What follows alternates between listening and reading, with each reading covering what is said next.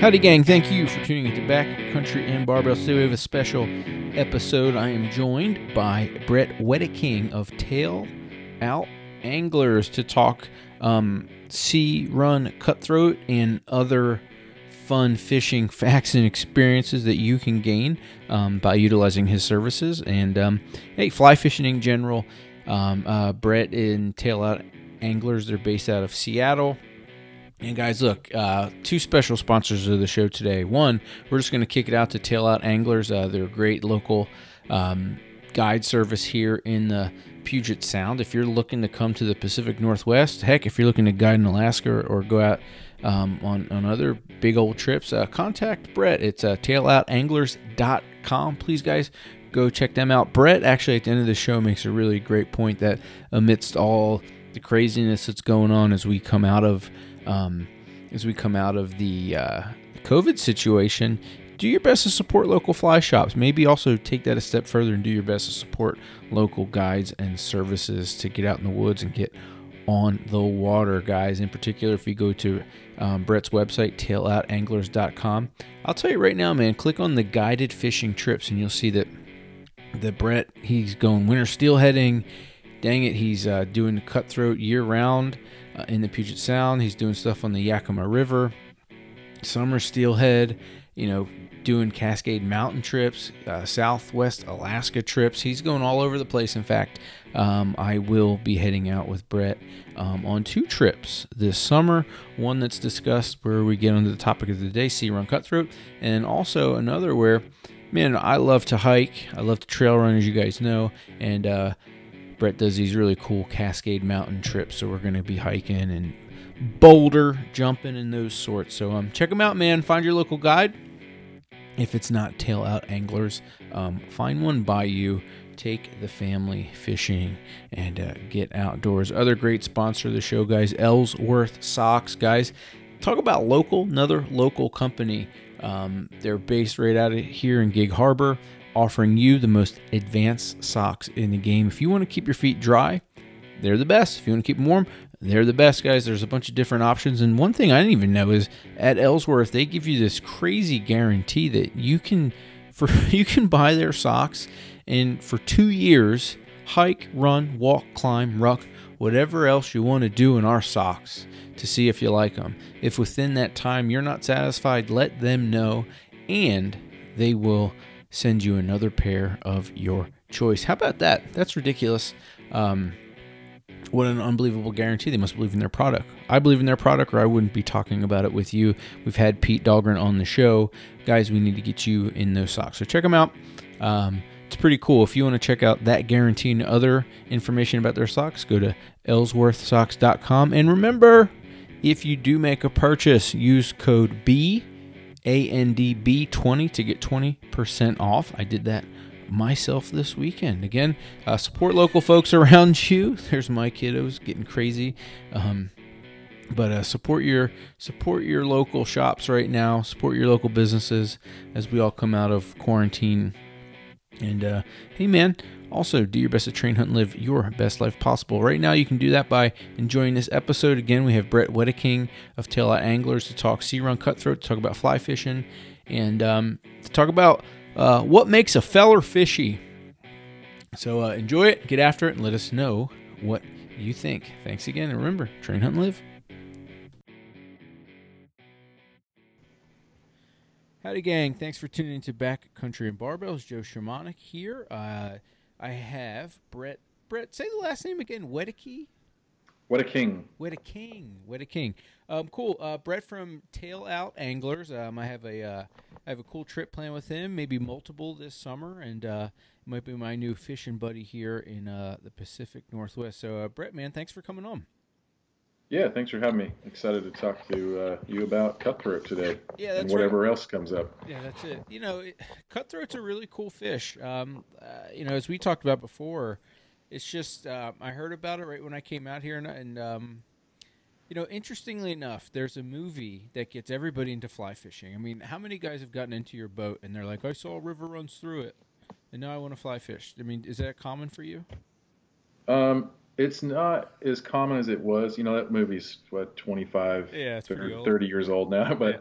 I mean, it's still referred to, you know, in the fly fishing industry as is sort of like before the movie and after the movie. It's still like a legendary kind of thing, and yeah, yeah, definitely still. I mean, it, it's still a uh, a topic of conversation among you know new anglers and and old anglers. I mean, all sorts of places. But and it's kind of you know cliched and among certain segments of the fly fishing world too. But um, you know, I mean, it's uh, regardless, it's a landmark in the fly fishing world. But, but I bring it up because you know my first fishing trip was actually in Missoula, Montana. It was uh-huh. actually uh-huh. um, in Stevensville, which is oh yeah know, runs. It's the Bitterroot. I mean, that's where that a lot of that movie's actually uh, you know it's where the stories come from. I mean, I've I've been on some yep. of those hikes. They even talk about Blodgett Creek and some of those places and. Uh, but interestingly enough, when I was out there again fishing Blodgett Creek and nymphing through there, I wasn't I wasn't doing grand backcasts, and it actually wasn't until I actually came out here on the sound fishing on the beach trying to fight wind and getting into open spaces where I actually was doing some of that traditional casting that that you see kind of highlighted in that film. Yeah um, you know a lot of i mean trout fishing you know flats blue water whatever it is it, it's uh, a lot of it is not as you know pretty and esoteric as you know that movie or or sort of traditional fly fishing. Who likes to make it seem um, you know that's reserved for dry fly fishing and you know dry fly fishing for trout specifically which is a very uh, you know it's still very much a, a sought after thing but um, you know trout feed the vast majority of the time underwater so like you referred to nymphing is, is more common and often more effective but dry fly fishing is often what people search out and seek you know, as as the, the epitome of the sport. Um, but you know, to each their own, right? I mean, everybody's going to find their niche and find what they want to do, and uh, as long as you're having fun and doing it in a responsible way, I mean, then uh, you know, supply fishing's got something for everybody. Get some, right, brother? So, uh, so quick question for you as we get the chat started. Um, uh, I, th- I, think it'd be interesting just to know. Uh, there's lots of things to get into. There's lots of things to dedicate your life towards. Um, what, what was it about fly fishing that you know? Because you've been at this for twenty plus years, guiding in this area. So, uh, so why fly fishing? I mean, and, and, such a specific, such a specific thing to dedicate your uh, your, your life practice to. Uh, it's a good question. I mean, I um, you know, growing up, I've, I started fishing with my dad when I was, you know, before I can remember. Um, you know, gear fishing and, uh, um, you know, he did a little fly fishing too. He did a lot of, you know, gear fishing, hunting, you know, all sorts of outdoor photography, lots of pursuits. And uh, I did a little fly fishing, you know, when I was in my early teens and kind of played around. And then late in the end of high school, I met a, uh, who's a guy who's now my best friend, and uh, he worked at a fly shop. And uh, I didn't have a whole lot of friends who were into the outdoors. And, uh, you know, he just said, yeah, let's go fishing. I'll, I'll uh, you know, I said, yeah, I fly fish sort of. And he said, yeah, I'll, uh, you know, I'll teach you what you need to know and we'll go fishing. And, um, you know, so from there it was kind of just this big, you know, light bulb. And I was like, oh, this is what fly fishing is. Like, this is what I want to do. And just the connection to the, to the outdoor world, right? It's just a vehicle to experience public lands and wild places and, you know, to be happy and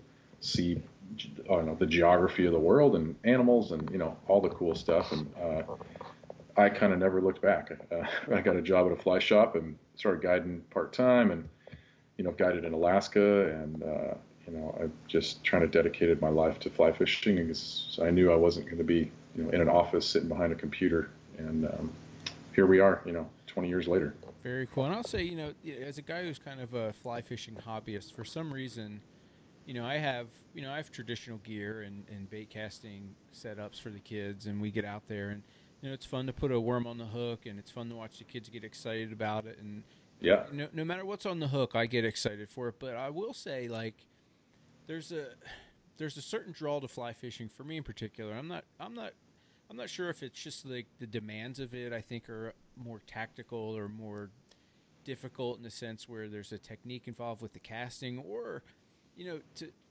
I can remember, you know, I remember fishing a lot, but I can I can remember the moment I hooked up in Yellowstone on a dry fly with a little rainbow trout, and I can remember just feeling, dang it, it was cool because I saw like a white fly kind of buzz by me, and I pulled my line in. I tried to match it best as I could, and I don't know. It just seemed to be a more of a connection and, a, and, a, and an interesting thing that kind of grabbed me just a little bit more um, th- than than I get with you know kind of cast around traditional gear. I, it's just it's just one of those things that I don't know how to describe, but it's just just a little different. It's just a little bit better.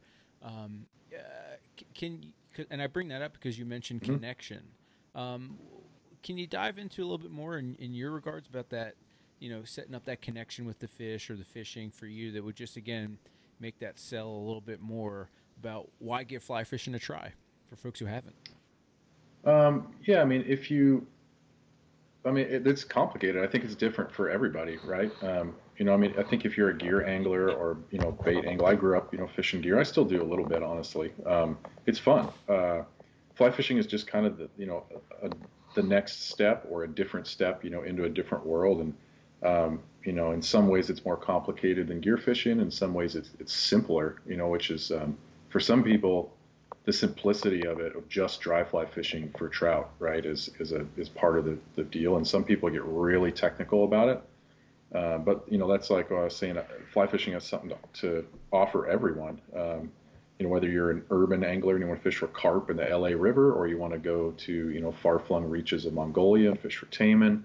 Um, you know, most people have some sort of opportunity to fly fish within you know a short distance of their home, at least in North America, and uh, you know you can travel around the world as well. And um, you know, for me, when I talk about connection, it's it's connection to the the you know the wild world or what's left of it, and trying to you know, trying to absorb as much of that as possible. And a lot of it's about conservation too. You know, I mean, the, the more invested you are in wild places and public lands, and you know, the the denzian, denizens uh, of those lands and, and waters, um, the more you're going to want to protect it, and the more that you know it's going to lead to, to positive change in society and in the, the environment, and uh, and you know you know, call it climate change and uh, preserving public lands and, you know, all of that stuff is all intertwined with outdoor recreation. And fly fishing is one vehicle to that end. Um, yeah, I would. I would. I'll. I'll piggyback on that. And as you spoke, it kind of reminded me of, of an interview I heard. Um, I'm sure you're familiar with the the CEO or founder of Patagonia. I, sure. I, I don't want to say his name right. It's Yvon Chouinard. Am I saying that right? That's as I know it. Yeah, yeah. that's that's the way to say it. But uh, he was on you know MeatEater podcast, and he kind of talked about his evolution through it. You know, you, you go through these things, and, and and I thought of him initially when you brought up that fly fishing can be the more simplified route to this. You know, you can think yeah. you can make anything as complicated as you want, but essentially with with fly fishing, if you're if you're kind of if you got a dry fly tied on the end of a stick, I mean, and you're and you're kind of nymphing or you're kind of dropping into to small eddies, you're you're kind of fly fishing right there. And and, and it and in that interview with um with uh, Steve a meat eater, he kind of just talked about he's gone that route lately where.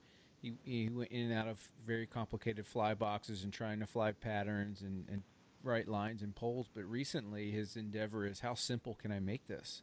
and you yep. know, what's the one fly I can use to to attack certain fish and, and whatnot. And um, and it kind of actually segues into again uh, the conversation that's going to, that brought us together was getting into um, cutthroat out here.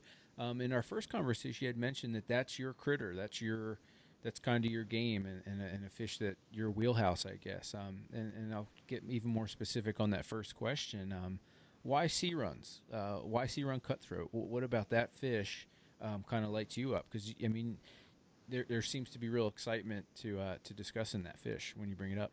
Sure. Yeah, I mean, you know, I'll, I'll be make it very uh, uh, clear that I'm a, a, hardcore steelheader at heart. Okay. Um, you know, I I also fell in love with permit fishing in the flats first time I did it, but you know, there's a lot of lot of reasons why those are you know not always viable options. Um, but cutthroat are you know once I, I was one of the first things I really started fishing for um, in when I you know 20 plus years ago when I really got serious into this and because uh, they're they're a local native species and you know they they live all across or up and down the west coast of uh, North America and they're a fascinating species with a very wide life history. So they have a lot of different um, habitats that they use. Uh, there's a lot of different spawning uh, traits, and they live in lakes and rivers and saltwater, and they're really just a unique species that is, you know, again native to our area. And so, you know, I kind of fell in love with fishing for them uh, just because they're you know they're an emblem of the Northwest and they're incredibly beautiful fish, um, and you know they're right you know where I I grew up in Kirkland, um, you know the home of uh, of Costco, and it's yeah. you know t- 20 30 minute drive to the saltwater from there, um, and now I live you know within five minutes of the saltwater in in uh, West Seattle, and so um, yeah, it's um, it's just it's what's here in front of me, and it's a really cool fish, and uh, I just love the environment they live in. I love their behavior, and uh, you know how they chase flies, and uh, yeah, it's just um, it's I just fell in love with it and continue to learn every time I go out. Very cool, yeah, and, and you know as I. It's funny. I got into I got into hunting and fishing pretty late in life, well into my 30s. You know, I was always kind of like a super casual fisherman, but you know, um, a, a turkey hunt kind of spawned. This turkey hunt in Vermont kind of spawned this like outdoors quest. Um, and mm-hmm. currently I'm on it. But what I am finding as a guy who picked this sport up late, the best hunting and fishing spots are the closest. And um, if yeah. if you are in, I mean, if you're in this greater Tacoma, Seattle area, I don't know of a better fishing experience that could be more at hand than, than just kind of because for, for one, I mean, you correct me if I'm wrong. Sea Run Cutthroat is pretty much year round. Yeah, it's catch and release, but it's year round. They, they kind of move about year round, and as long as you kind of have your grips on times and beaches and get in the car, I mean, if you're, I mean, you're what 45 minutes to three hours, you could be within many, many, many handfuls of very productive fishing holes. Yeah, you're totally right, and that, that brings up something that um, that I didn't I mentioned that actually does uh, very much intrigue me is the, the the saltwater fishery out there is it's so dynamic and it changes every day with the tides and the wind and the the currents. Uh, you know, so fishing for cutthroat is it always keeps you guessing. Um, you know, it's not like oh we're just going to go to a lake and tie on a chironomid and dunk it down and catch fish. Um, you know, and nothing against that, but the cutthroat thing is so you know, you have to you have to think critically about you know where you're going to fish, when you're going to fish, how you're going to fish, and what what tides to fish and what beaches to fish on certain tides. And you know, there's all these variables that go into every single day out there, and it just makes it that much more challenging and that much more fun. Um, and yeah, like you said, I mean, there's a there's a vast array just in Puget Sound alone. There's a vast array of, of beaches and you know waterways and and um, you know times and uh, conditions to fish in, and um, it's all right there for you know several million people. Yeah, that's right. Well, don't not. Hopefully, all several million uh, won't jump on it at once. Yeah, because not so much. Because you know it's it's interesting. You follow what's going on fishing wise here in the Sound, and, and even when I moved out here, you know it was a lot. A lot of it was a lot of it was actually negative for me. Oh, you hear, you know, they're not going to run this season. They're not going to open that one because salmon aren't doing bad. And you know, you follow the plight of the Chinook, and it's just, it's not great. But you know, there are some qualities about the Sea Run where that that fishery seems to be doing really well. From from your perspective, uh, can can you speculate um, without putting yourself into too much of a corner or getting yourself into too much trouble. uh, but just from a guiding perspective, could could you speculate as to why the the sea run fishery is doing pretty well? Yeah, I mean, I I, I talk to biologists, and um, so I, you know I have a little more than speculation based on their findings and, and, and you know scientific evidence and studies. Um, but I'm not a biologist, so you know I can pass along kind of what I know. And but I you know I've seen a lot of things just by observation and being out there and talking to other guides and anglers and you know knowing people that have been doing it far longer than I have. And you know it seems that yeah we've got a lot of steelhead salmon troubles and you know we've got some some bright spots and a lot of dark spots. Um, a lot of doom and gloom in the this the uh, anadromous fish front, but uh, sea run cutthroat fall into this niche where they are they're not netted by the tribes, they're not netted by commercial uh, non-treaty, you know, uh, commercial fishing, and they are traditionally something that sport anglers used to go after and would keep, you know, a couple of fish and take them home. Um, they, in 19, I think it was 99, uh, Washington Fish and Wildlife made uh, sea run cutthroat catch and release in all of all salt waters in the state. And shortly after that, like within two or three years, the, the population rebounded incredibly well. They were actually kind of suffering a bit um, back in the 90s and uh, most of it was due to, uh, at least it seems to be, have uh, due to you know sport angler pressure, hmm. and they're not a prolific fish as far as you know they're not like bluegill where they just spawn and spawn and spawn and you know they get stunted and there's you know you're you're doing them a favor when you're taking more of them out of the gene pool. Um, you know, sea run cutthroat are a little more sensitive than that, but it seems, and the biologists have told me this, it seems that they can support a catch and release fishery across Puget Sound. You know, they've been doing this now for like 20 years, and the, the total number of cutthroat, uh, it's it seems that they have increased in number, whereas you know a lot of these other fisheries, salmon and steelhead fisheries, are continually decreasing in number. Um, some of the life histories have changed, and they're studying a lot of the spawning habit habits, and and uh, there are some concerns biologically speaking. But overall, it seems like you know the uh, versatility of these fish to spawn in large rivers and small streams and to go back and forth in the salt and freshwater multiple times in their lifetime or even multiple times within one year um, the adaptability of these fish is a big strength for them as well would, would their adaptability in, in comparison to certain strains of salmon um, would, could you could you make a general statement along the lines of maybe they're a little bit more adaptable than salmon in general um, yeah, again, non-biologically speaking, sure. more anecdotally, um, yeah, it seems to be that they are more they're more adaptable to conditions and to you know high water, low water, small streams, large streams. I mean, there's um, salmon life histories, you know, uh, are much more limited than say steelhead or um, sea run cutthroat. Um, for example, like uh, pink salmon have essentially two life histories. One is a boom year and one is a, a bust year. And that doesn't protect them well from years where, you know, or multiple years in a row where they have bad water conditions in the rivers or hot, you know, water conditions in the ocean. Um, so uh, pink salmon tend to go in a boom and bust cycle, whereas uh, fish like cutthroat and steelhead have more life cycles that sort of protect them from those boom and bust cycles, and they've got more of a steady through line of population. Um, and again, that's a, that's a, a vast generalization, but that's um, that's my understanding of it.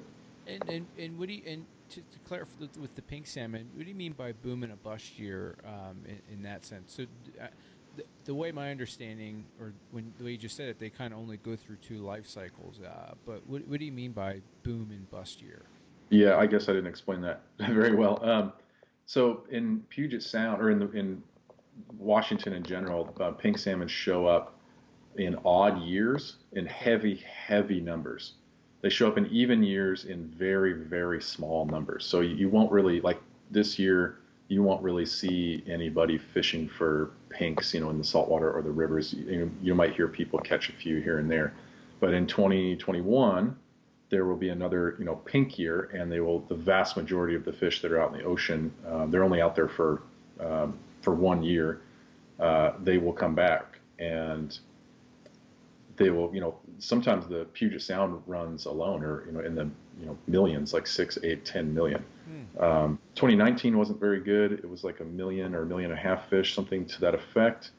But they're so if they have a, a bad uh, bad river conditions or spawning is really bad, gotcha. and you, in that year that they all come back, let's say next year 2021, then there won't be a very good survivability for the fish all going out to the ocean because it's all in one big chunk versus spread out throughout you know multiple uh, life life histories or life cycles over many years. I got so that you know it's like steelhead and chinook and stuff and will stay like the the juvenile fish will stay in the river systems often for two three four years uh, and then they'll stay out in the in the ocean for two three four five years and so you get a big mix of life histories and life cycles that helps protect against um, you know terrible ocean conditions or terrible river conditions, or you know protects against that boom and bust cycle.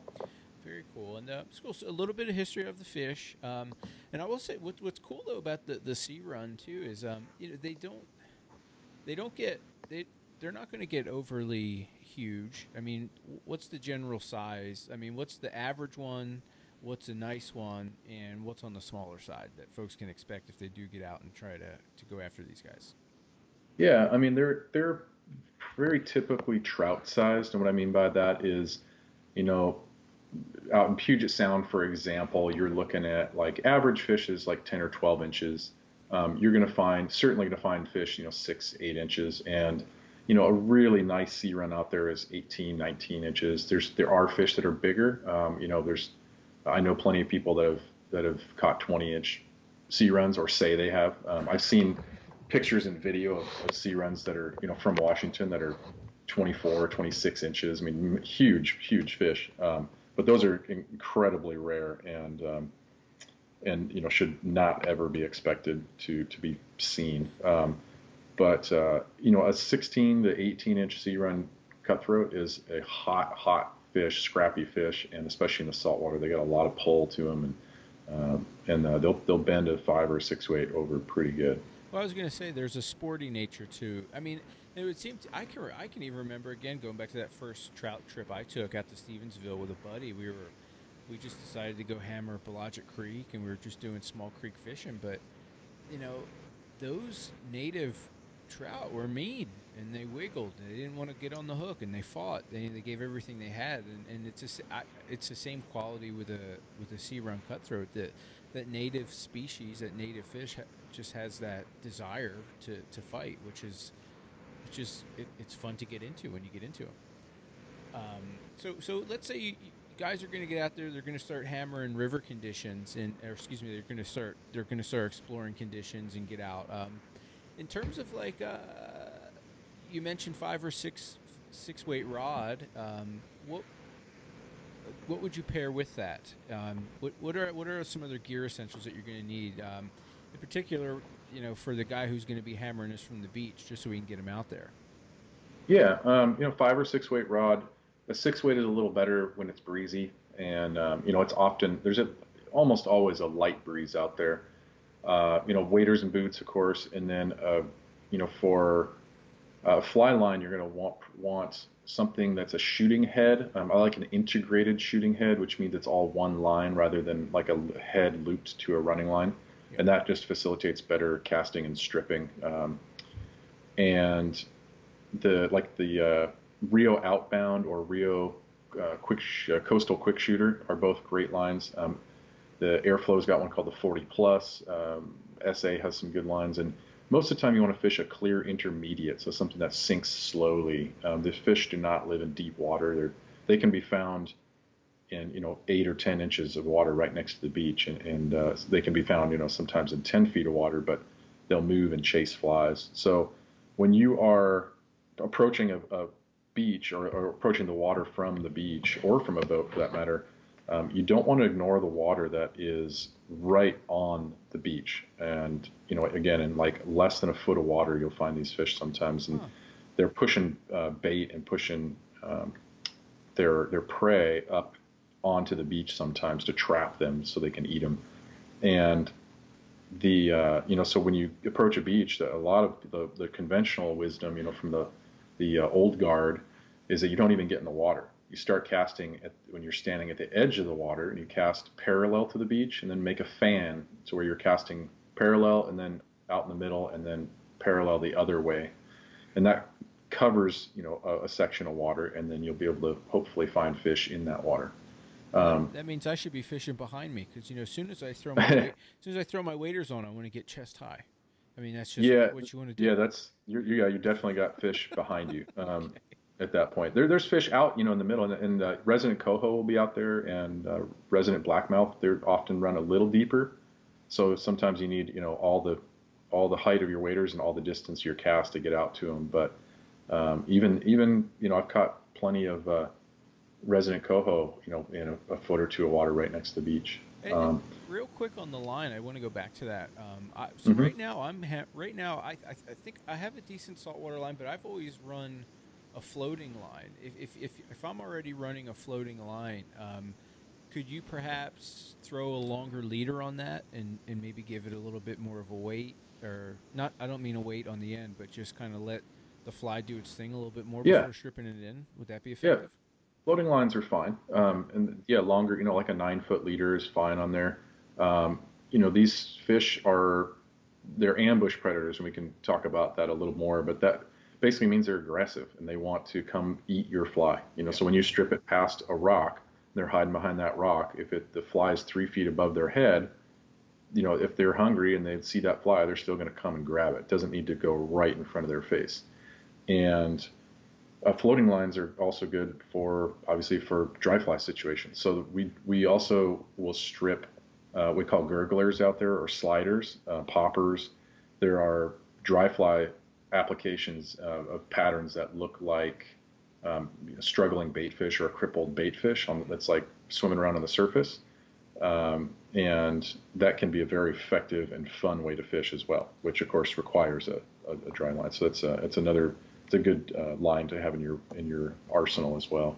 Oh yeah, Um, I don't think there's anything better than top feeding. You know, top fit. I mean, Yeah. it's just they're again. I mean, it's attractive, right? I mean, I've heard even stories again going back to meat eater, Janis talking about how he used to have clients who, by the end of the day, they would kind of nip their hooks and they wouldn't even want care about bringing the fish in as much as they just want to watch it eat. I mean, they're Yep. it's a fun thing to do. Yep, definitely.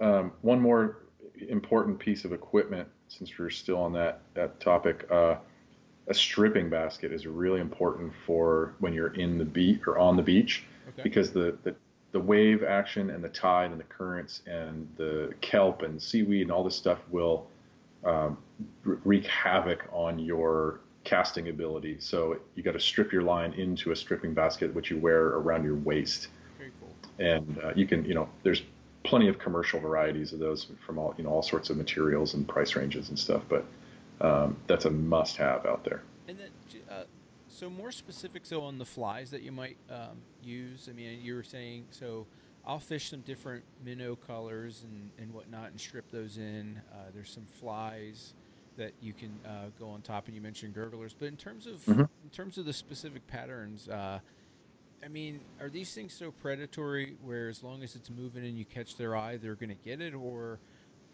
you know, is it like anything else where one day something's hot and one day it's not? um, a little bit of both. I mean you know it there's certainly um, some truth to the theory that you just tie on a random bait fish pattern and throw it out there and if they want it they're going to come eat it you know? Um, but there's definitely a little bit of match the hatch too you know? Uh, certain times of year you're you're going to see herring out there and sand eels. Um, certain times you're not going to see those. Um, sometimes a year like in the winter they'll chase um, euphausiids which are tiny little shrimp. They'll also chase um, bay ghost shrimp which are out there. So those there's shrimp patterns. Um, sculpins another bait fish that's out there all year. Um, so you know you, you've got different different types of fish, different um, body shapes. So the flies, you know, look a little bit different. Uh, again, you got shrimp, which are obviously not a fish. That look, you know, the flies look totally different. Um, so yeah, it really depends on you know the time of year and uh, you know again tide cycle, currents, all this different stuff, and um, whether you know what you're doing. You know, if you've got a, a three-inch, you know, chartreuse and white clouser on, which is really common saltwater pattern and that you're catching a fish here and a fish there, maybe you want to switch it up and you know fish some pink or some blue over white or brown over white and try and you know find a little bit more what they want. Um, you know, but there's also been plenty of days out there where you know I'm fishing all sorts of different flies and I know what I should be fishing and I'm seeing bait fish in the water and I'm just not finding the fish. So another thing is that, that no matter what pattern you fish, the fish move a lot. So if you're on a beach and you're not finding fish, move down the beach. If you're still not finding fish, go find a different beach. And then maybe at a different part of the tide cycle, you go back to the original beach you were on, you know, whether it's higher tide or lower tide, and you might find fish on that beach at a different part of the tide. So what's really important is, you know, we, there's all these different food sources out there that we have to imitate with our, our flies. But with these fish, you have to find them. And if you find them and you're in the ballpark, you're going to find, you know, you're going to catch a few fish. Uh, if you've got the hatch matched, you know, relatively well, you're going to catch even more fish. So is finding, and I asked this, uh, finding them to me, you know, I can go on certain beaches and, um, you know, from from what we've talked about previously and what I've read about, you know, what you're really looking for beach wise is something that's kind of stony and barnacly, or and like you mentioned, you know, these things are ambush predators and they're kind mm-hmm. of trouty in that sense where they'll hide and get stuff and, and again, um, so you but you almost want to match it where that tide is going to be over that spot. I mean, is that is that oversimplifying it? So I mean, just kind of paying attention to what certain levels would mimic them being in this condition, and then just trying to be in that spot at the right time, right place. Yeah, there's definitely something to that. I mean, it, like you know, if you've got a beach that you're familiar with, um, you know, so every beach is a little different, right? Some yeah. fish better on an incoming tide, some better on an outgoing tide, some will fish better at high tide or low tide, and you have to sort of learn that for yourself, what your local beaches or your favorite beaches, you know, how they fish. Um, so if the, if you know a beach and you know at uh, low tide there is a pile of, rocks that's exposed, you know that you can go back to that beach at a little higher point in the tide when those rocks are covered up, like you were just saying, and there will be you know, it's good cover, right? So that, that cover didn't even exist three hours earlier, but then three hours after you were there when it was low, after it's come up, let's say, uh, those rocks will be covered up and you can, you know, fish around those rocks and hopefully there'll be fish hiding around those rocks chasing prey, which is much different than in a river where, you know, you, I mean, the rivers go up and down too, but not nearly so quickly, right? So sure. if you go catch a fish you know behind one rock on a river, you can go back the next day and the next day and the next day, and have you know high confidence that maybe even the same fish is going to be behind that same rock, and so you can get to know the rivers, um, you know, more predictably, I guess. Um, though of course, you know, obviously rivers have lots of variables themselves, but they just don't fluctuate so quickly, and so that's why I say it's good to learn different beaches and watch them through the tide cycles and find those structure points like pilings and uh, boulders and drop offs and oyster beds and you know overhanging trees and logs in the water all sorts of different pieces of habitat and structure that provide cover for these predators to ambush their prey no and it's wild that you, you bring that up about the, the changing conditions from beach to beach i mean i've gone out to some spots and, you know, locally going and there's a nice fishery that I'll go to behind, uh, just right out here in Purdy. And it's funny, one day you can go out there and I don't even know if it's safe to wade out. The, the tide's so high. And then a couple hours later, I mean, you could almost walk. I mean, you got another 100 to 100 yards of beach you can work with. You know, it's and it's amazing just how. Again, it, that has to. All, I mean, guys want a challenge, whether it's through weightlifting or hunting or fishing. I mean, I think ultimately, yeah, we all want to catch fish, but once you get proficient enough, you're looking for that challenge. Just that challenge of knowing the conditions of this crazy sound are are hard enough, let alone trying yeah. to figure out a species. Yeah, for sure, and and it's um, you know, that's one more reason to to you know go explore your local fishery. I yeah. mean, it, it's it's not just a oh, I'm going to go out a few times and I got it dialed and I can just go out after work and I know I'm going to catch a couple fish. And, you know, it's ever changing. And, you know, if you're going to fish in Puget Sound, a tide chart is critical or an app. You know, I've got an app on my phone. I just look at different, you know, tide uh, stations around Puget Sound and, you know, for the days I'm going to go or days I'm going to book. And certain days I'll say, eh, we should, shouldn't fish that day because it's a, a kind of a bunk tide with not much movement, let's say and uh, you know you go for like three or four days later and the tide is cycle is totally different and you know it's a good tide with a lot of movement um, then that's one thing we should mention too is uh, you want to fish you know whether you're in a boat or on the beach you want to fish um, a good moving tide and you want moving water to be moving you know up or down the beach given you know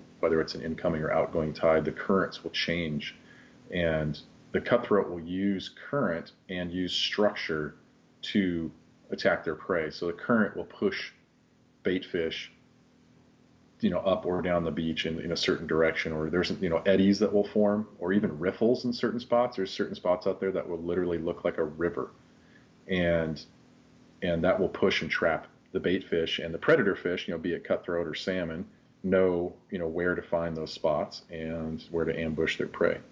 Again, super similar to what trout are doing, right? I mean, if you're on a if you're on a Yep. trout river, you're gonna you're gonna try and catch a drift into a nice eddy, right? And it's it's the same thing here. So you're, you're watching water conditions. Does does things change from the boat as from the beach? I mean, or is just the advantage of a boat being that one you're casting in a different direction, maybe have a little bit more clearance behind you if you do need to get big back casts, but you can also scoot to different spots a lot quicker.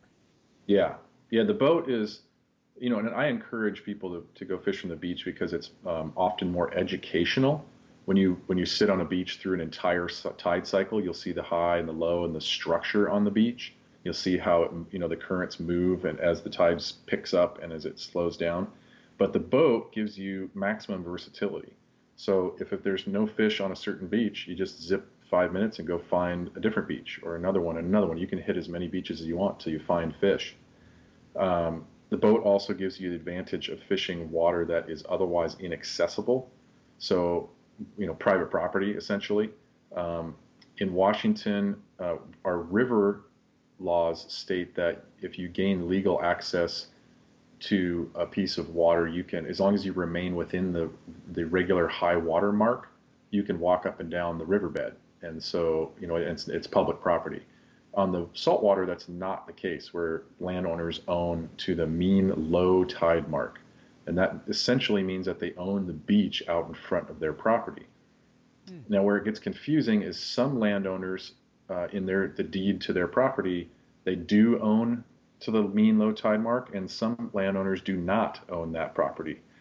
But you know, if you run in, if you're on a beach and you're walking down the beach and you run into a sign that says private property, no trespassing, uh, if, you know, if you you better be really up to your, you know, up to snuff on your uh, your um, what is it like county uh, property ownership, you know, regulations or whatever to know whether that beach is actually public or private if you think you're going to go past the sign. And there's plenty of stories of people getting yelled at or people, you know, uh, you know, on the beach and, and they shouldn't be, and they get cops called on or whatever. Um, that's not meant to scare anybody, but it's just something to think about. If you're in a park on a beach, you're going to walk to the end of the park. The the beach adjacent to the park very well could be private. And so, uh, long story short, the boat you avoid all that. You can go and fish whatever water you want. Yeah, it's so funny you bring that up because I've always been confused. I, I mean, I was was teaching at a school and I could I've, I was asking around. I even went to a guide, uh, a dad who got I'm like, hey man, what's up with water access here in Washington? He's like, ah, high water mark, you're fine. And um, I th- and he I think he gave me that answer because I brought it up in the context of Montana, where that is a spot where I was trout fishing. And then I went out. My buddy um, owns a spot right in Purdy, and I went out his backyard and I started walking the beach, and I'm getting I'm getting looks, I'm getting shoot off the property, you know, and I'm like, what's going on? I thought I knew what I was doing. So there's a there's a difference between what's going, and I don't, you know, I'm a I'm a good rule follower, but I I like rules that are like consistent, and I, it'd be nice if it was consistent from fresh to saltwater. But I guess in Washington, you just have to know where you are. Yeah, unfortunately, that's exactly right. It's it's really confusing, and, and it's not like you know, in California and Hawaii, all beaches are public. Yeah. And you know, for whatever reason, Washington does not have that law, and you know, I'm sure it stems from something in the you know when it was became a, a state in what 1889. I'm sure there was in the early 20th century there was some sort of thing where they passed a law and said, well, people can own the beach. So Yeah, without Um, without knowing the history, I can probably tell it to you. I'm sure some influential gentleman owned a big chunk of beach property and he wanted it. I mean, and he just I don't Yeah, know. He you're, just you're probably exactly right. just That's how it usually works. yeah. I mean, there's I'm not a conspiracy theorist because I think generally you can figure them out. I mean, follow the money and follow the power, and you, you figure out what's going on there. I mean, but Yeah. yeah, I, I just I don't know what the right like national law would be, or I don't know if we need a national law, but it just it seems like water access is is super is super interesting at times, and you know. And oh yeah, I, I'd imagine even here it's super interesting now because I mean, isn't there a movement now to like break dams down and, and kind of go backwards in, in terms of certain things? And I think wasn't it was actually pretty recently where a uh, is it Elgin or Elby or there was a big dam that just actually they they're they're they're going backwards on some of those things. So I even imagine there, you know, stuff that wasn't even a river or was a river won't be anymore. And I mean, it's again, it's it's all ever changing. Oh yeah, you're talking about the Elwha, which Elwha, is uh, that's right. luckily most of that is in Olympic National Park, so it's all public land and, Okay, and cool. you know uh, accessible if you want to go walk. Um, yeah, the Elwha is, a, is you know really a, a bright spot and a, um, a burgeoning success story where they took out two dams that had been there for hundred years, uh, dams that had no fish passage and had essentially extirpated, you know, uh, Chinook runs that that were some of the biggest fish in the world. The biggest Chinook, like a hundred pound Chinook, used to run up the the Elwha and steelhead and coho and all sorts of other fish. Um, they've found, you know, just I think it's only been completed. I want to say for three or four years now that they've already found that the fish are are recolonizing their old habitat upstream, and you know, being in Olympic National Park, it's got you know it's pristine habitat, it hasn't been developed or logged or anything, and so these fish have a really good chance. The river's got a really good chance of recovering. Um, you know, and, and being a, grand experiment for biologists to see what really happens to a river when you take dams out and, you know, it's got intact habitat. Yeah, because there again, I think going back to that documentary where I checked out. I mean, like you said, you mentioned those dams are that old, but centuries later, there were still fish hitting their head against that dam. You know, yeah, they're very, they're really resilient if you yeah. give them a chance. That's right. And, and, and, the other thing too, that's again, not I don't want to not to get too crazy into Chinook. I was actually, I'm reading a pretty cool book right now, um, Boys in the Boat. It's a it's about uh-huh. the, about those fella, you know, 1936 squad um, uh, and a crew team out of um, University of Washington. It's a it's an amazing story in itself, but there's a moment in, in the early goings where um, Joe Rantz is going, you know, he's he's talking about how he had to almost poach four foot Chinook to survive. Um, but what got me was that in a, in these rivers spawning upstream, he was, you know, you can see this 15 year old kid just, you know, with a giant Chinook over his shoulder. Um, and, and, to me, that would just be a sight that, I mean, it'd be amazing in itself. And now it's just that size and that fish just doesn't seem to exist in the same in the same system. So it's hard to even conceptualize that happening. But it'd be cool to see it happen again. It looks like we're on that route. Yeah, I mean, in certain, you know, there's there's like I was saying, there's a few bright spots in the in the Elwha is, is one really um, you know hopeful success story that we've got going on. And, um, and yeah, Chinook are um, are recolonizing the river. They they are there's kind of a controversial hatchery that they built where they're collecting uh, broodstock, which are wild fish that return that they they grab them and then breed them or spawn them uh, in the hatchery, and so it creates like a first generation hatchery fish. There, there's some scientific evidence sort of both ways as to whether that is is a good thing or not. But uh, and that all went to court and all sorts of stuff. But regardless, um, they are doing that, and um, there are both hatchery and wild fish that are returning to the Elwha in in greater numbers every year. So I think I want to say that they've tracked uh, Chinook spawning in the Elwha uh, over 20 miles upstream, and it might be God, it might be as much as like 35 miles upstream. I can't That's remember crazy. the exact numbers, but um, they've got fish spawning, you know, Chinook spawning in the like upper part of that watershed, um, and steelhead too. They've got summer and winter steelhead that they've tracked, especially summer steelhead, maybe way, way up into the the uh, upper watershed, which is really, really cool. And the summer steelhead on that that river were extinct. I mean, they were gone, and they just naturally reappeared. There's no hatchery summer steelhead being put in there, and so um, again, it's one more point to that give a river a chance, give fish a chance, and they will take care of themselves. Well, too, and another point too, it's like you know, I was having this conversation with a friend recently, just because he he kind of tuned me into. I think the I think the documentary was called Damnation that I kind of tuned into, and we were yeah. just on this conversation about it, and I'm like, you know, I don't know ever what's right, but it seems to me that human intervention, yeah, we should recognize our status as like, you know, intellectual agents, and yeah, we should steward things. But uh, uh, more and more, like I'm kind of sorting out a perspective where if we kind of, if there's an issue, if we need to just back off and best we can return it to what it was, nature's a much better corrector than we are developer. I think in in in, in terms of some of those things, uh, it's just.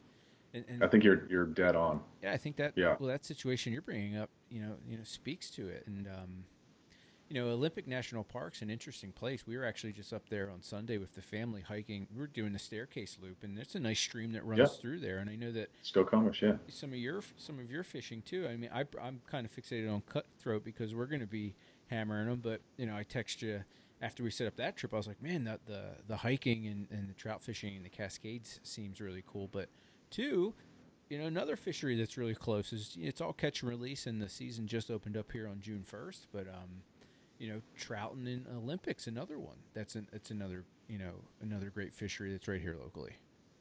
Yeah, you know whether it's the Olympics or you know the the Green River, the Snoqualmie Forks. I mean the upper ends of most of our Puget Sound river systems have resident rainbows and cutthroat in them. Mm.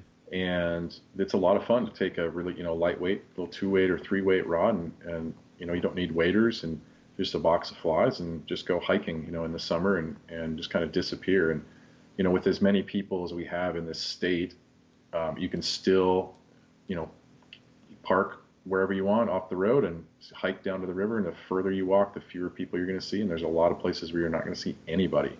So yeah, there, that's a, a, wonderful fishery, and that's what I, I, cut my teeth. You know, both learning how to fish and guiding um, was you know up around North Bend and Snoqualmie Forks, and uh, just fishing, you know, hiking small streams, and it's still a lot of fun. It's still a really a beautiful way or a, a fun way to get out in the you know beautiful terrain and geography. What got me about it too, again, going you know, as a guy who picked up fishing late, uh, picked up hunting late, uh, picked it up with three kids, picked it up with a wife, picked it up with a full time full time job. It's like oh, the closest spots, and then you know to take that the next step. And again, with what cutthroat too is, you know, my kids can fish on the beach, and where I'll sit there and I'll work a stream all day, or I'll work a tide all day, and I have the patience and you know I search for those opportunities because it's it's in the in a crazy paced life, that's almost meditation, right? And but what'll allow me to do that is if my kids can kind of play in the creek behind me, and, and there were some really cool spots along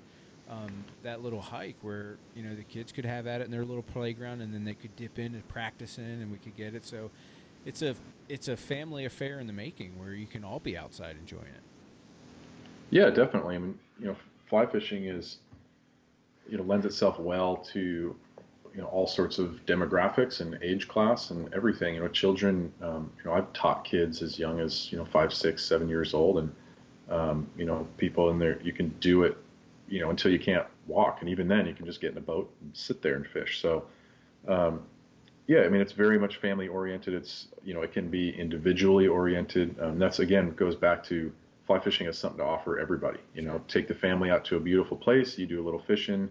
Maybe they fish, maybe they don't but you're exposing your kids to nature and to wild places and conservation and um, you know they're they're learning something and being enriched for it and you know you're having some fun and um, you know it's um, you're exactly right I mean it's uh, it's a great way to just escape you know whether it's by yourself or, or with your family and uh, and you know be um, more fulfilled and uh, be able to go back to work and you know be happier and more productive and um, just uh, to um, yeah, fly fishing just does all that for you.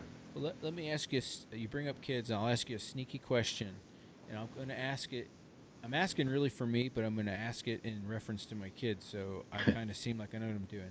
As I'm out there practicing or teaching my kids how to fly cast a little bit better, um, you know, we don't really want them to get a lot of distance. You know, they can't beat their dad, but if I if I want to tune them up a little bit, just just a quick hit and tip um, for the entry level fly fisherman, just. Uh, because, like I said before, as I entered the podcast with you, to me, the sea run cutthroat casting seemed to be more like the casting you would need, where you're going to try to want to get that nice tight loop and target and, and, get it out there, as opposed to just kind of you know letting letting a drift run through through an eddy. But you know there is technique to it, and as a guy who's you know you've taught a couple kids and you've been doing it so long, in terms of uh, sorting out that loop and uh, keeping yourself from untying wind knots and and, and, and unhooking fish. I mean, what's an entry level key to success?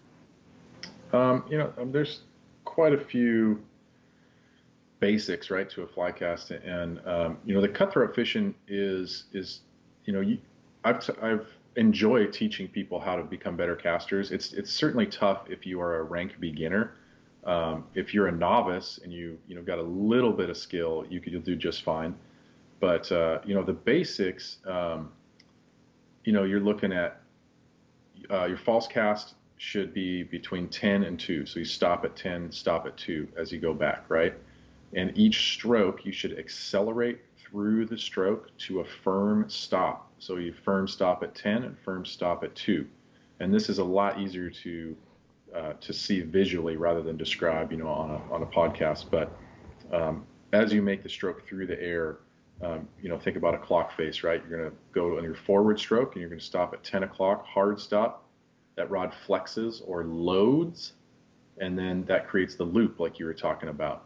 The loop turns over or straightens out in front of you, and then you start your back cast. You accelerate through the stroke, make a firm stop on the back at two o'clock, and then do the same thing. You wait for that loop of line to turn over or straighten out behind you, and then you can make your forward stroke again. So the those that's the basics of an overhead cast, you know, as much as you can describe in one minute. But the the you know, if you want to talk about tips, um, the biggest thing that I see with people is that they go too fast. You know, they every other sport you do, you know, the harder you hit it. Well, I should I shouldn't say it, but most things, you know, the harder you swing, the harder you hit it, the harder you throw it, the further it goes. Um, and in fly casting, it's, it's a lot more finesse than than um, you know just like trying to to swing a, an axe or something.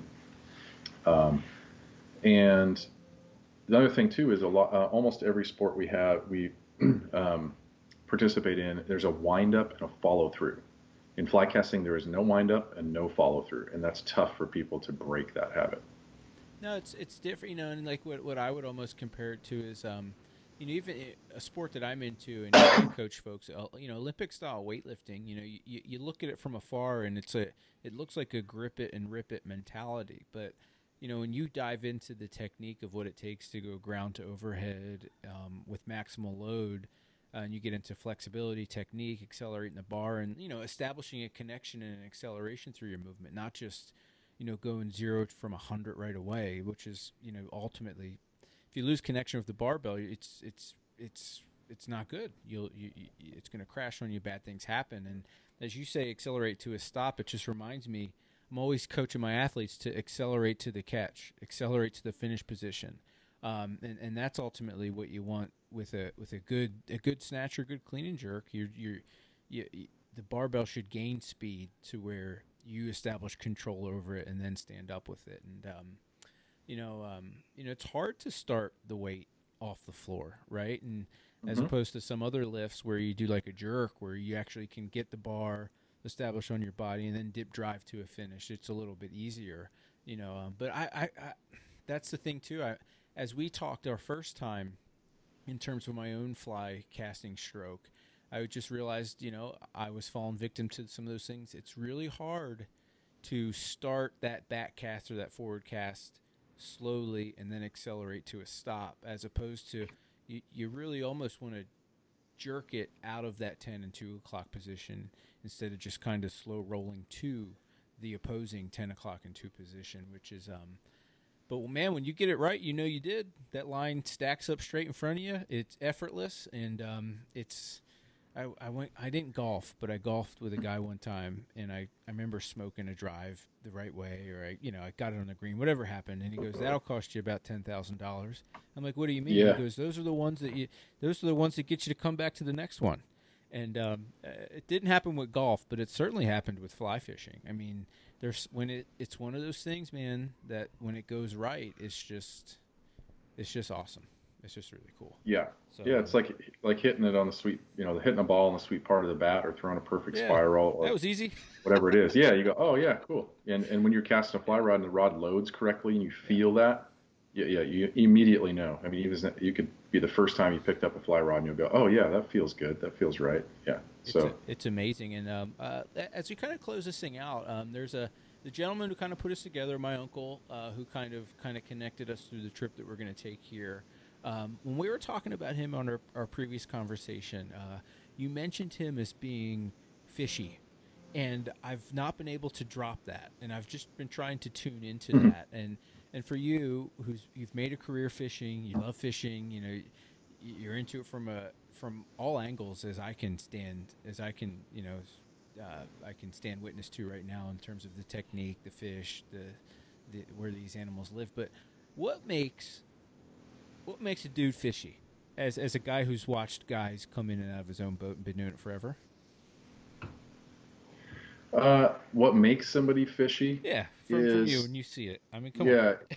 is um, I mean, I don't, I don't know. I mean, it's somebody who, you know, just has like a, some sort of innate sense. I mean, like your uncle, and I think it's really hard to describe because I, I work hard to catch fish, and I, I think I'm relatively good at it, um, but I'm not fishy. Um, I just like people like your uncle. He kind of, you know, he's like talking and looking at other things, and he just, you know, he throws his fly out there, and he does it, you know, just right, and he swings a fly through and bam, fish eats, and he goes, oh, you know, it looks like a big one. Yeah, it certainly is. You know, and his and his fishing partner's just looking at him slack jawed, who's a way better angler than him, and you know, technically speaking, um, and you know, and then it gets wrapped around a root ball, and we get it off, and you know, it's way downstream where he should lose it, and he doesn't, and then he gets it back, and then you know, I almost fall in, and when I'm trying to net it, and then you know, finally we get it in the net, and he just kind of goes, oh, that was fun. you know, it's like a, it's, it's just, you know, and that, I mean, that makes him sound sound simplistic, which he's obviously not, but he's he's just fishy. He just like he whatever he does, uh, whether he knows it or not, he's just he's putting the fly in the right place at the right time, and the fish are, you know, fish are eating it. And he knows how to fight fish. Again, whether he knows you know specific technique or not, he knows how to fight you know big fish, and he knows how to cast in, in the right spots and retrieve the fly correctly. And you know, I, I mean, yeah, it's just kind of a funny thing that that uh, some people have and some people don't. So I, I know plenty of guys that and gals that have uh, a fishy sense to them, where they're you know you just look at them in awe and you go, how did you do that? So let, I'll ask you this and again. I'll be a little bit. Um, I'll probably. I'm going to ask you this question now, and I'll ask you this same question um, after our trip here in a couple weeks. Uh, how long does it take you to recognize if somebody's fishy when they're on your boat? Um, Is it a right away? that's a really good question. take a and day, or is it different? I don't know, honestly. I think it's probably Okay. different with every person. I think personality probably, you know, I'm this. I'll just kind of thinking about it right now off the top of my head, but I, I think personality certainly has something to do with it. I mean, Okay. some people are are uh, are you know like we were talking about before, super technical, and and some people are just kind of like, yeah, I'm just going to go fishing, you know. So um, it seems to me that I think the fishy people are the ones that are say, yeah, I'm going to go fishing and you know, have a good time, and the super technical people are are not necessarily better or worse anglers or catch more or catch less, but they work harder at it, um, and maybe that's more enjoyable too for them to, to take it from that angle. Yeah, to, to each his own. To each his Yeah, own. Uh, it'll be interesting. So I'm hoping I may hoping uh, whether I impress you with my fishiness or not. Um, I'm looking forward to getting out there and learn a little bit more. Um, you know, I'm not. I don't see myself as a guy owning a boat, but I've been on enough to know that I enjoy being on other folks. So um, that's I'm, uh, that's smart. You don't need to own a boat; it's a pain. yeah. So I'm excited to get on yours, Brett. Um, it's really cool. Uh, and what, what I'll put to you um, is kind of the closing thought. I know you have uh, tail out anglers. Um, I know we're coming out of COVID. I know that you know the way you were talking to me in our first recording. You know, you were particularly uh, in an interesting way with with um, you know, with with with stay at home, stay safe orders. But as we're coming out of them, I know that I've also been texting with you, been get out in the water. So I'm I'm fired up for that. I think I think I can do my part by supporting you by you know scheduling trips and, and whatnot. But um, you know that that might be my closing thought on this. You know, as as restrictions lift, and if you are into the outdoors, there's a there's a handful of folks who are you know might have been suffering for a few months of lack of income. I think maybe you know rather than rather than getting interesting um, protest wise, maybe the best thing you can do for your community is, is support a local fisherman. You know, support a local guide somehow. Um, but I'll put it to you, man. I mean, we've been on for an hour, and I've been asking the questions. But if there's a, a closing thought, whether you know whether it's to promote, whether it's to promote tail, uh, excuse me, tail out anglers, or you know, um, I'll kick it to you for a closing thought as, as we kind of tie up the show.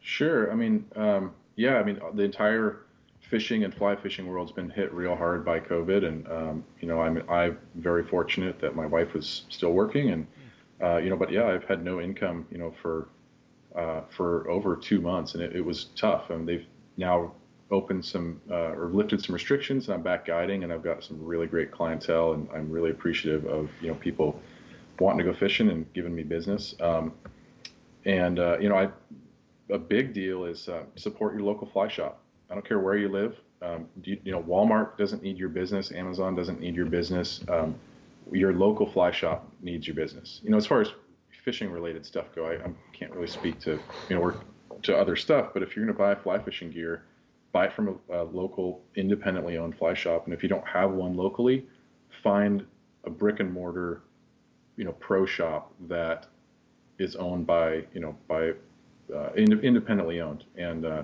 support them because the fly shops are a critical component of the fly fishing industry and um, one you know, it's one industry that hasn't been ruined by uh, the big box revolution and, and uh, information and and teaching and all that stuff is is critical, um, and it all comes from from fly shops. So that'd be my yeah my uh, I like it plead to listeners.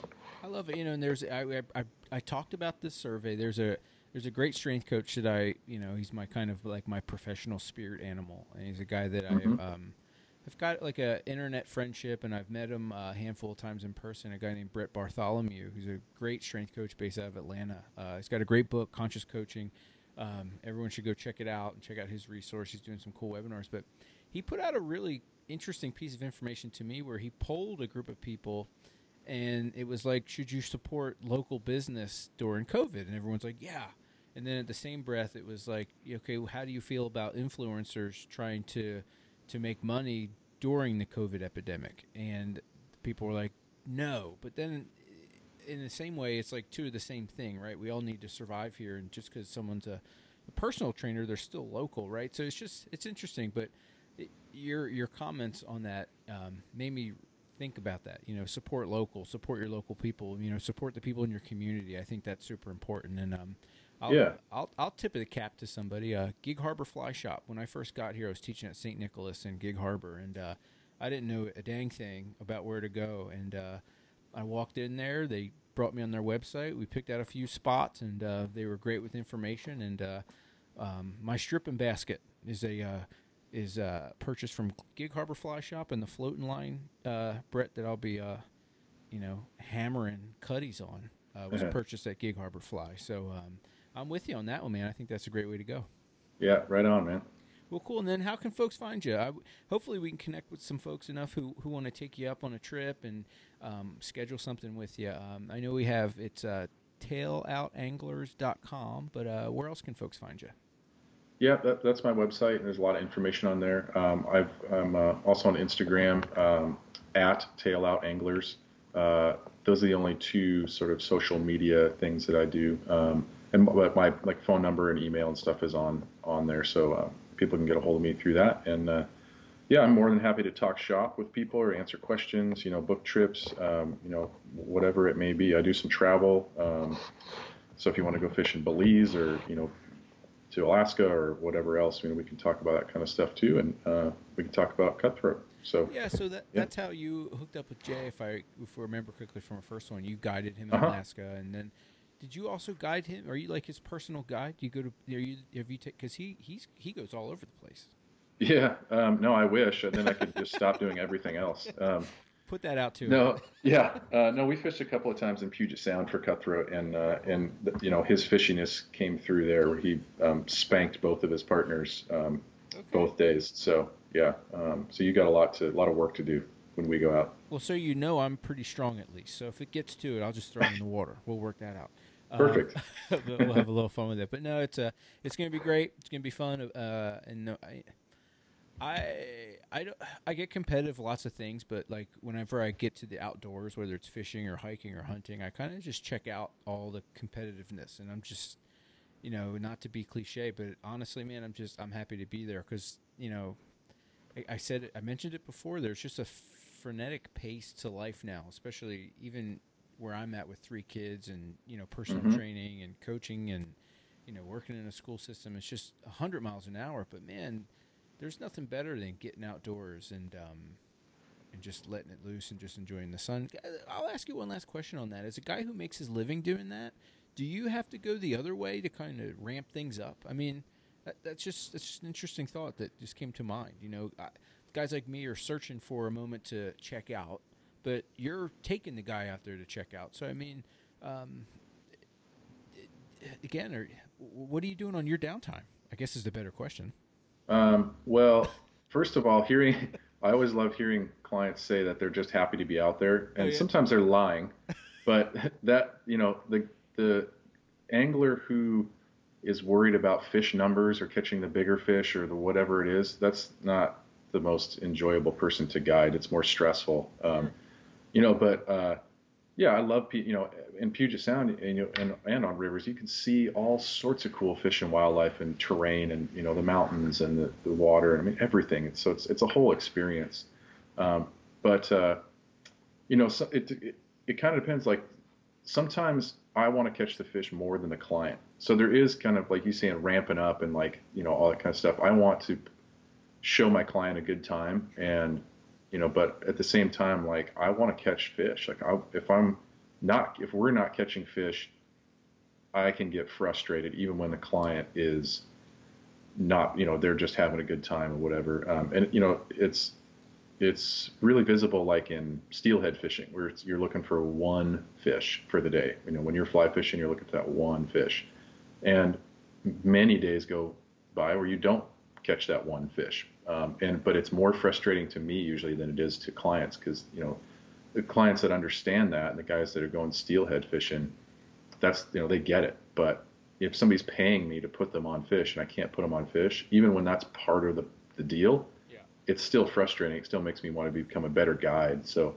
um, yeah, you know, it, I definitely get ramped up and get charged up and and uh, you know a good day on the water your guide isn't as working hard as he is on a hard day on the water. There you go. Well, um, again, I'm looking forward to it, Brett. It's been a ton of fun, uh, folks. If you want to check Brett out, it's at Tail Out Anglers on the Instagram and um, www.tailoutanglers.com. Uh, find him, schedule a trip, get after it, and um, don't forget to uh, train, hunt, and live your best life possible. Brett, man, thanks a ton. It was awesome, and I'm so looking forward to our trip, man.